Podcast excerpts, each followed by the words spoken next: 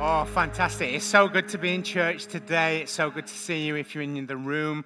Uh, I want to welcome a few people. First of all, I want to welcome anyone that's connecting with us online. I want to welcome you if you're new, if this is your first time to Icon Church, and also Derby are joining us this morning as well, our Derby campus. So come on, church, why don't we welcome all those people? And then we can, uh, we can take. Uh, we can take our seats. Oh, fantastic. Emma Raducanu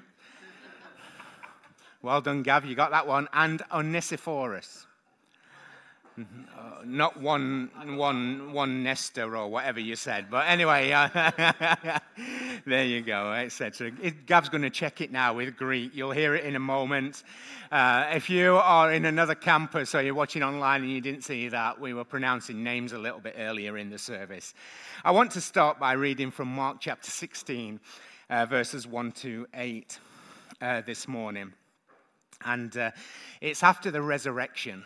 And uh, it says this When the Sabbath was over, Mary Magdalene, Mary the mother of James, and Salome brought spices so that they might go to anoint Jesus' body. Very early on the first day of the week, just after sunrise, they were on their way to the tomb. And they asked each other, Who will roll the stone away from the entrance of the tomb? But when they looked up, they saw that the stone, which was very large, had been rolled away. I love that. God had gone before them. They'd got a concern, but God had gone before them. And even as I'm saying that right now, I think I'm speaking to somebody. You've got a concern, but God has already gone before you. As they entered the tomb, they saw a young man dressed in a white robe sitting on the right side, and they were alarmed. Don't be alarmed, he said. You are looking for Jesus the Nazarene who was crucified. He has risen. He is not here. Feels like Easter, doesn't it, this morning? See the place where they laid him, but go tell his disciples and Peter. He is going ahead of you, he's going before you, again, into Galilee, and there you will see him, just as he told him told you. Trembling and bewildered, the women went out, fled the tomb. They said nothing to anyone because they were afraid. Jeannie and I have got several grandchildren, and many of you know we have this seven year old grandson uh, called Zion. And when Zion comes to stay, Zion loves to play hide and seek. Anybody else have lots of hide and seek games in their house? And Jean is really good at hide and seek. And uh, I asked Zion this week to recreate some of the hiding places, some of the moments where he hid and we couldn't find him. And we had that moment of panic, even though we know he's in the house somewhere or he's, we just can't find him. You know, because sometimes you pretend not to be able to find them, don't you?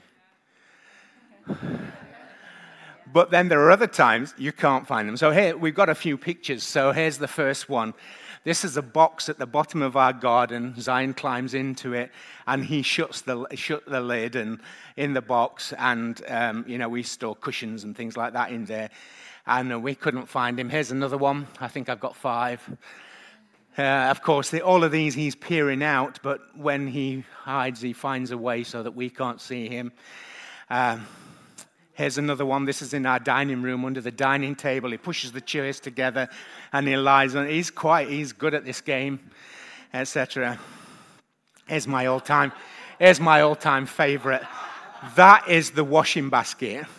That is, be, is behind some built in wardrobes. So he opens the built in wardrobes, gets in the washing basket. Usually it's full, so I don't know what he's like when he goes home, and there he is. You can just see his eyes. And this one, this one is, well, actually, maybe this is my all time favorite. One time, he got in, the, we don't leave towels in the bath, by the way, but he got in the bath and covered himself with towels. And for some reason, we just thought, well, Zion's just thrown these towels in the bath, and we didn't find him for ages. He was hid. But the thing I want to draw attention to is that sickening feeling when you can't find somebody. Uh, I mean, in the home, it's, it's, it's real, but maybe not as real as a couple of times in our experience with our children. Once at a football match, I took Nathan and Josh, his brother, to a football match, and they were probably six, seven years of age. and uh, Josh went missing. We're in the cop in Mansfield, so there's thousands and thousands of people. It's just packed, Mansfield town, you know. and, uh, uh, and, uh, and, and there was so, you know, and, and Nathan has come, they've gone off, run off because they got bored with the football. But they, Nathan's come back, and then I'm like, where's Josh? And there's that panic. I mean, it's crazy, isn't it? That panic you feel. And what had happened is Josh had seen somebody in the crowd who had the same shoes as me, gone to them, looked up, and realized it wasn't me. He had, at six years of age, though, the presence of mind to f- see a police woman, a police lady at the, uh, uh, on the pitch side, go to her, and she was walking around carrying him. So I found him. There were days after that that I thought, I wish we had never found him, but we did find him. I want to talk about this today. Who's missing? Who's missing? I wonder if God feels like we do about our children, about his children. I wonder if God feels the same. You know, that's what I love about this passage because it addresses the fact that Peter in this moment is missing. You know, the, the angel says to the women who've come to anoint Jesus, and of course, Jesus isn't there, but he, he, the angel says, Find the disciples and Peter. Tell the disciples and Peter. Go and tell his disciples, including Peter, that Jesus is going ahead of you to Galilee. You know, I'm not talking about this through a COVID lens, like, you know, who's not come back to church yet, or because I think that would just miss the heart of this message. But I believe we've all got and Peters in our life. And in this moment, post the resurrection, Peter could have been forgotten. Peter needed to hear the message too that Jesus was alive and that he was looking for him. You see, Peter is not in this verse classed with the disciples. Tell the disciples and Peter. You actually might be online today and you might be Peter in this moment. The disciples in this moment is the ten. Judas, of course, has, has gone out and um, hung himself. And then there's the 11, but Peter is not classed being with the disciples. The disciples is the 10. But for God, Peter was still included. And I love that. You see, maybe Peter wasn't with the 10 because of his denial. And he had the potential within himself to exclude himself from the group who would go to Galilee, the potential to exclude himself because he didn't feel worthy or for some other reason. And Peter was just not going to be where he needed to be. God had a purpose, though, for Peter still.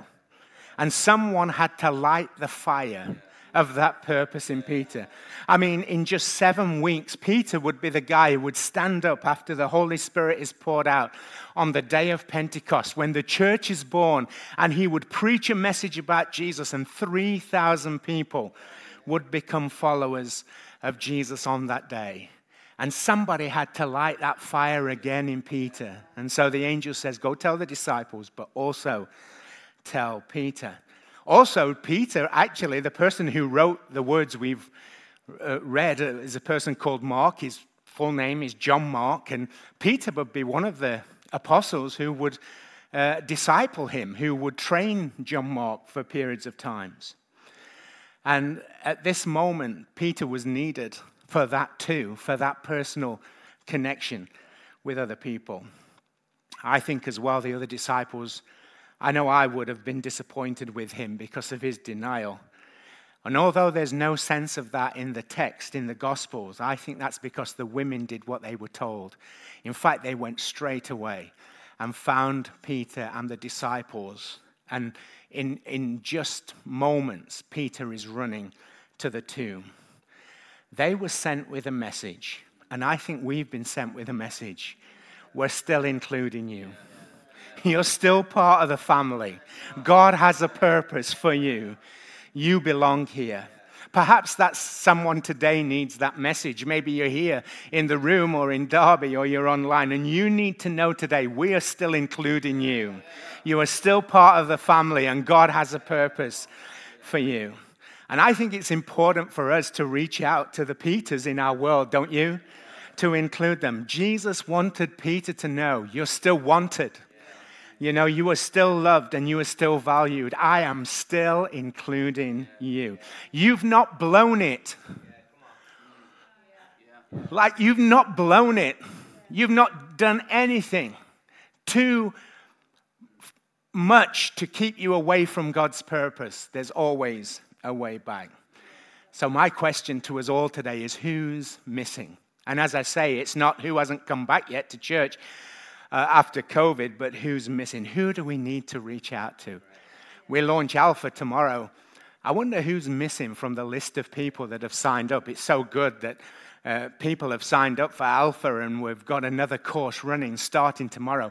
But I wonder, even today, whether there's somebody on our hearts that's missing from that list and that we just need to invite. I mean, who's missing from maybe our car journey to church? Who's missing? Who's missing from that car journey? Uh, who's missing from our teams? You know, that we just need to say, You're still part of the family. We're still including you. Who's missing from that journey of following Jesus? You know, it can be disappointment in for us. Disappointment, ding, ding, gong. Yeah, disappointing for us when people are missing, can't it? Uh, we feel that disappointment when our friends or our family are kind of missing in action from faith. You know, the psalmist knew about this. He, he says this in Psalm 55, verses 12 to 14. He says, It's not an enemy that taunts me. I could bear that. It's not my foes who insult me arrogantly. I could have hidden from my foes. Instead, it's you, my equal, my companion, and my close friend. What good fellowship we once enjoyed as we walked together to the house of God. He remembers this time of friendship, of joy, of laughter, of faith together and companionship. And we remember that too with some of the people who in our world might be missing. But our focus today is not that disappointment or that sadness, but our focus is the faith and the word of Jesus that comes to us and says, Go tell the disciples and Peter. Go tell them. Faith because they are not forgotten by God. Faith because the people in your world and my world who used to go with you to the house of God, God is still working in their hearts and their lives. Faith because there are many and Peters that God is speaking to and calling. I'd love to read another story that actually helps with this. It's in Luke chapter 14, and I'll start reading at verse 16. It says this Jesus replied with this story a man prepared a great feast and sent out many invitations. When the banquet was ready, he sent his servant to tell the guests, Come, the banquet is ready. You know, Jesus is talking in story form about him coming and saying, The kingdom of God is here, the kingdom of God is among you. But they all began making excuses. One said, "I've bought a field and I need to inspect it. Please excuse me. Another said, I've just bought uh, five pairs of oxen and I want to try them out. Please excuse me. Another said, I just got married, so I can't come. The servant returned and told his master what they had said. His master was furious and said, Now go quickly into the streets and alleys of the town and invite the poor, the crippled, the blind, and the lame. And after this servant had done this, he reported, There's still room for more. So his master said, Okay, now go into the country lanes and behind the hedges and urge anyone you find to come, so that the house will be full. For none of those I first invited will get even the smallest taste of my banquet. I think these stories tell us God has a passion for all people. And God's, it talk about God's instruction to us, his people, the servant in the second story, the women in the first story. His instruction to is go and tell, go and invite. And it tells us about God's desire for us all to enjoy all that he has to offer in the kingdom of God. You know, I love that about God. Many people think God's mad, God's angry, God's against them, but God is seeking to win us and to call us home like a father does when he's lost a son. All the father can think about is, uh, my child, I need to find my children. So, from these two stories, I want to just share three things that I believe God wants to encourage us with today. And the first is this God, I've already said it, God has gone before us. God has gone. Maybe you thought as I went through these uh, few minutes, you've thought of some people, you've thought of people you used to go to church with or used to go to church with you. You've thought of people, of friends, of family. And uh, you think, well, maybe it's time for an inclusion, an, an invitation in them. I want to let you know I believe God has gone before you. God is going before you. Uh, Nathan, Nathan Benja here often says this God is doing more behind our backs than he is in front of our faces. And he is. I believe, uh, although sometimes we don't see it, the Holy Spirit is at work in the lives of people around us. He's speaking to them. Things are happening that we cannot see. Uh, Nathan uh, often tells many football stories, doesn't he? And uh, stories of you know people he he uh, plays football with or has played football with and invited along to church. And Nathan has seen some impact and some response. In fact, some of those players have come here and some have uh, responded. But I want to say today, I really felt as I was preparing this that there's more to come even from those football stories. And I want to prophesy, Nathan, to you that some of those stories you've told about people where you've invited and it feels like there's not been any response. Some of those conversations you've had about church and, and uh, questions you've had about religion, some of those are seeds that God is still watering and God is still working on. But you know, I want to prophesy that to all of us today because we've all maybe got our stories. You see, I love this verse in the book of Acts, Acts 18, verses 9 to 10. It says, One night the Lord spoke to Paul in a vision Do not be afraid, keep on speaking, do not be silent, for I am with you. No one's going to attack you because I have many people in this city. I, I, I believe that God has many people in Chesterfield, in Derby, in Sheffield, in Stocksbridge, in Rotherham. God has many people that He is speaking to and He is working. I have many people in this city. God has gone before us. People of all ages, all walks of life. I love the fact that I think it was this last Friday, Icon Youth, which has been really fruitful and successful here in Chesterfield, but I think on Friday they were, had, we had Icon Youth in Derby, and we also had Icon Youth in Mansfield, I think, in a, in a new venue for the first time. And a big shout out to Jacob and Alice Yeomans, who are doing incredible things there. God has gone before us. The women on the way to the tomb, who will roll the stone away? God had gone before them. The disciples, tell the disciples and Peter, He is risen and He's going ahead of you into Galilee, and he will meet you there just like he said. He's gone before you. I believe that there's people that you've prayed for, maybe people you're currently praying for, and God is working on their hearts and on their lives. I believe there's family members, and God is working in their hearts and in their lives. Brothers, sisters, aunties, nieces, nephews, uncles, spouses.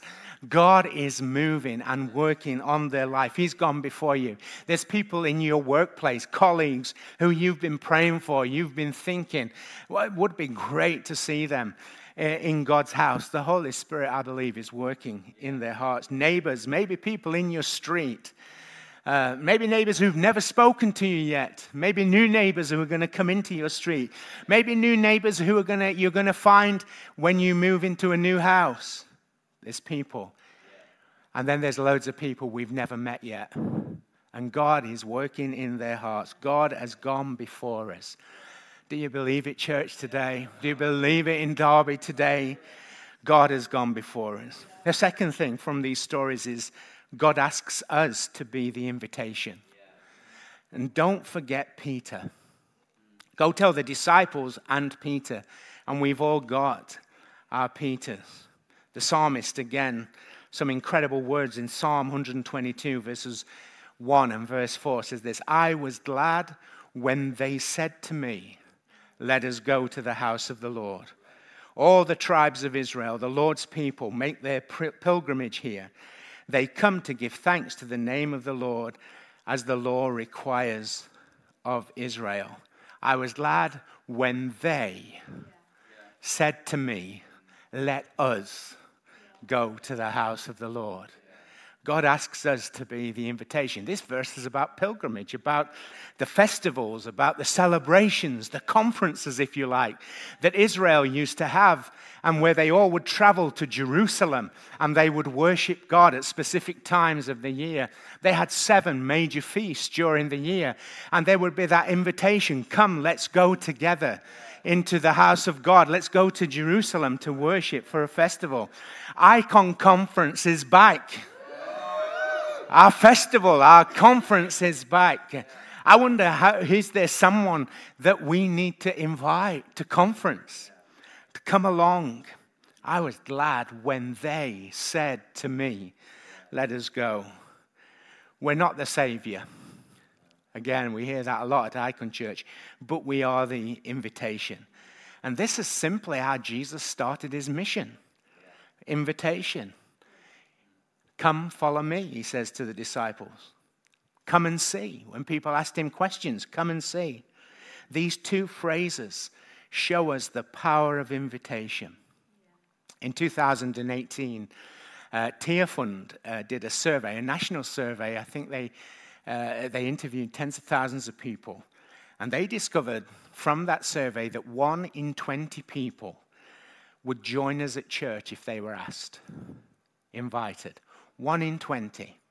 Now, what that means is that you and I have got to be willing to receive 19 no's before the one yes. You've got to be willing to invite, invite, invite, and the answer be no. And I'm not going to do it 19 times, but you get the message, don't you? Invite, invite, invite until the yes. It means that maybe you've got to invite the same person 19 times before the yes. It's the power of invitation. I want to show you a Instagram post. This is uh, Lisa and Natalie. And uh, Lisa uh, recently had to move to France with uh, her family. They've relocated in France, and this was, I think, the, the penultimate weekend in church for Lisa. It feels to me like Lisa's been part of our church for forever. She's been part of our church for like 20 years or so, something like that. And eight years ago, she invited a neighbor, Natalie, who we all, if you're in Chesterfield, you, we all know and love, and, and, and maybe many people from our other campus know us. But look at that paragraph, what Natalie wrote. They had that photo um, taken under the, the banner because Lisa was moving. Natalie wrote this One friend can change your entire life. Lisa, from the moment you walked me into Icon Church, the trajectory of my life changed forever. And for that, I will never in this lifetime be able to repay you. There's a testimony in a post eight years ago an invitation. I believe there's people today in our world who are hurting that can find healing in God's house. There are people who are lonely, and God wants to put them in His family. There are people who are afraid, and God wants them to find His peace. There are people who are anxious, and God wants them to know His rest. There are people who just need to know that Jesus is the answer, that they've tried everything else, and they've tried everything else, but still feel they can't get satisfied. Jesus is the answer. We're the invitation. Come and see. Follow me. I wonder who could we give that invitation to this week? Who could we bring with us to conference this autumn, this icon conference? And the final thing, and uh, the worship team are going to come back and join me, is this God's goal is a full house. Did you see a full house? Now, obviously, we, when we think about that, we think of our buildings, don't we? A full building, but God's house is bigger than our buildings. So God's vision is way bigger than the paradigm we put on that. In Luke 14, the verses we read, 22 and 23, said this Go quickly into the streets and alleys of the town and invite the poor, the crippled, the blind, and lame. After the servant had done this, he reported, There's still room for more. So his master said, Now go into the country lanes and behind the hedges and urge anyone you find to come, so that the house will be full. The context of this is that banquet in God's kingdom, that, that party in God's kingdom, that sense that God wants people to enjoy all that He has for them in His kingdom. This, this context speaks about you and I and all of us doing life together with Jesus as Lord, with God's people. It's life in God's kingdom, following Jesus together. And God wants that for everyone. You know, every generation downsizes the vision of Jesus because of its experience. We think a full house is a, a full building, and oh, come on, let's start there, eh? And uh, that's great. But we, we get too focused on what exists, on what's now. Maybe sometimes on people's previous responses, instead of seeing what God intends to do. Go everywhere, speak to everyone, so that my house may be full. Let me read you three scriptures that show you the extent of the vision that Jesus has for people. Jesus came to the disciples again after the resurrection and he says, All authority in heaven and on earth has been given to me.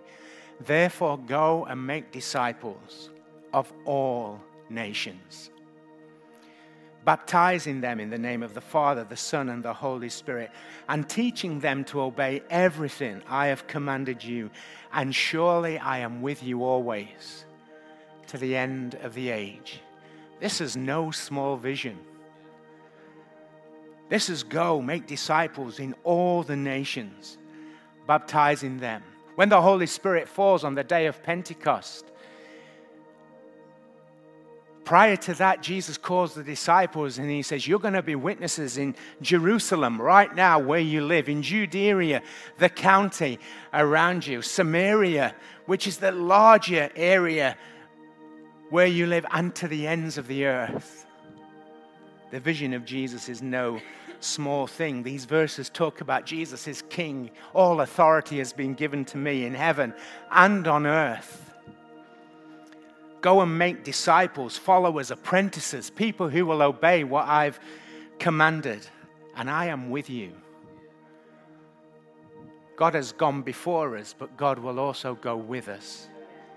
The Holy Spirit will empower us, and the Holy Spirit will use us. And His vision is all people, all nations. Two verses from the book of Romans, and then I'm going to pray. Romans 1 and verse 5 says, Through him we have received grace and apostleship for obedience to the faith among all the nations for his name. That's the vision of Jesus. The obedience of faith in all the nations. Romans 16, verse 26, but now revealed and made known through the prophetic writings by the command of the eternal God, so that the Gentiles might come to the obedience that comes from faith. Paul starts and ends his letter with this vision that the vision of Jesus is that all nations come to follow him, all people in all generations at all time, the obedience of faith in all nations, everyone, everywhere, for all time. So I want us to ask today who's missing? It could be a friend, it could be somebody in our family, it could be a colleague, it could be a neighbor. Somebody is a Peter. And today, we're not lamenting and we're not criticizing and we're not judging people like, where have you been? We're not judging today. We're not getting angry at them. We're not getting mad and we're not getting judgmental.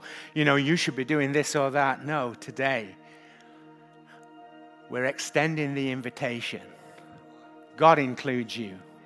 You're still part of the family. We're inviting you. Welcome home. We're praying for you. We're believing for God to move in their lives. We're standing on the promises of God that God has gone before us. You see, we're just told to tell them.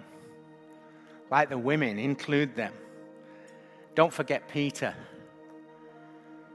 Don't forget Peter. He might not be where he needs to be right now, but don't forget Peter. And right now, I, I want to give you that invitation, either in the room or in Derby or online. I want to give you that invitation. If you've never made a decision to follow Jesus, I want to give you that invitation, and somebody will come and lead you in a few moments. But I want to also give you the invitation to follow Jesus in this moment. You know, this, this weekend in all our campuses, we're signing up for Connects that relaunch. I want to give you that invitation to join a Connect group and be a part of a Connect group and do life together with God's family. But also tomorrow, as I mentioned earlier, we're launching Alpha again. And maybe you're online, Alpha's online, maybe you're in Derby, maybe you're in Chesterfield, wherever you are. I want to give you the invitation to know more about Jesus, to know more about following Jesus. I want to give you the invitation to join Alpha. You can find the, the links in our website and quite easily, and you can just sign up and join there. I want to give you that invitation. And so, right now, before we worship and before we invite you to follow Jesus personally, I wonder could we all stand if you're in the room? in Derby or in Chesterfield, let's stand.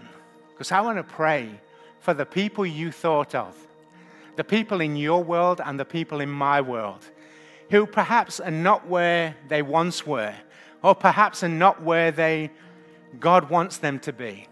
And today is not a day for us to be sad, but a day for us to hear the message. Go tell them. Go tell them. Make that invitation.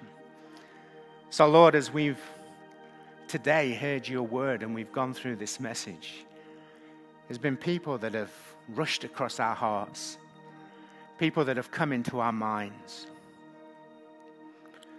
And we thank you, Holy Spirit, that you have brought them there. And we thank you, Holy Spirit, you are speaking to us about them today.